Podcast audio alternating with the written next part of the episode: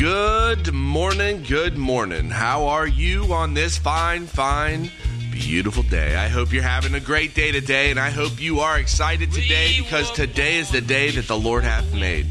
Today is the day that God's made. We will rejoice. We will be glad in it. Rejoice in every single moment that you have under the sun in this cosmos, in this arrangement. Be thankful, be excited, be happy. Give God the sacrifice of praise. I'm not sure how God works for you, and I'm not sure how God works with you, but I always love how how sometimes, like for me, music has always been something that I do that I don't really share. It's kind of one of those things that is an emotional release for me. And I always try to bring those songs back to God. Anytime I write music, anytime I do something like that, I'm always going back to God with it. And I just love how sometimes he will give you the emotional will to do. He will give you the emotion through music. He will give you, maybe you do it through writing, maybe you do it through painting. I'm not sure how you express or get out that emotion that you have inside. But man, when it comes out the right way and you are praising God doing it, wow, it's just it's it's just the emotion that you feel, the thankfulness, the happiness, the joy it doesn't matter what's going on around you. It's about your relationship with God. That's the only thing that matters. And He is working with you constantly. And there is such tremendous joy in that. I hope you have that type of relationship. And I hope that one day, if you're not there, you pray for it and you get it because it is tremendous. I was reading this morning in 2 Corinthians chapter 5, verse 14 For the love of the Messiah constrains us or holds us or keeps us together. Because we thus judge that if one died for all, if Christ died for all, then all died. Jesus Christ died once that we can live free from the bondage of this life, free from the servitude of the law, free from the carnal nature. Verse 15, and that he died for all, that they which should live should no longer live to themselves, but to him which died for them and rose again. Jesus Christ died for us. He sits at the head of the spiritual body of believers, and he directs us where God wants us directed. He's our intermediary between us and God. He works with you, He's there for you and He's helping you guide you to the relationship with God. Verse uh, 16 Wherefore, henceforth we henceforth know we no one after or according to the flesh, even though we have known Christ after or according to the flesh, yet no longer. They didn't look on people based on their outward appearance. They looked at them spiritually. They looked at them as brethren through love. Verse 17, therefore, if any man, if any man be remaining within the Messiah, there is a new creation. Old things or the ancient pain, things are passed away. Behold, they are become freshly new.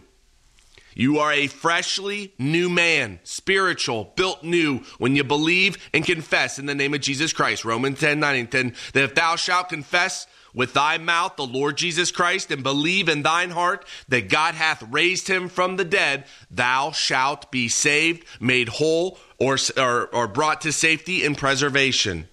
You are preserved safe the minute you confess in the name of our Lord and Savior Christ Jesus, and you are become a freshly new creation. And all things as a whole are out from God who reconnected us to himself through the Messiah. God severed the connection when Adam transgressed against him, cut that connection off. Jesus Christ, through one man's sin, entered into the world, which was Abraham, or Adam, and through one man, the man Christ Jesus, we are saved from it. We have the connection again uh, who reconnected us to himself by Jesus Christ and hath given to us the ministry or the testimony of that reconnection, which is the word. This is what reconnects you to God is knowing the word, reading the word, putting this stuff in your mind. Verse 19, to wit that God was in the Messiah recon- reconciling or reconnecting the world to himself, not counting their trespasses unto them, and hath placed in us the spoken word as connected to the inner thought of the reconnection. This is one of my favorite verses in the Bible. God placed in us his thoughts towards the reconnection. You have it through the spoken word of God. It's right here, it's in the Bible, it's in your heart. He's given you the reconnection. Embrace it. Embrace what God's given you. Don't be fearful of it. Ask God to show you how.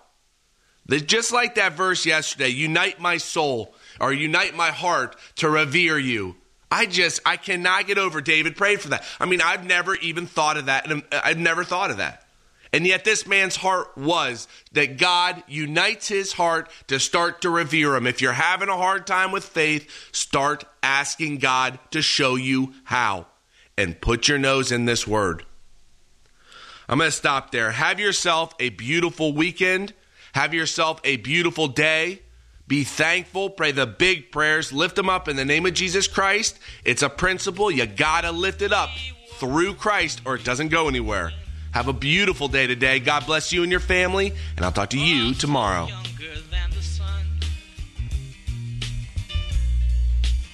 Yeah, the bonnie boat was one as we sail into the mystic.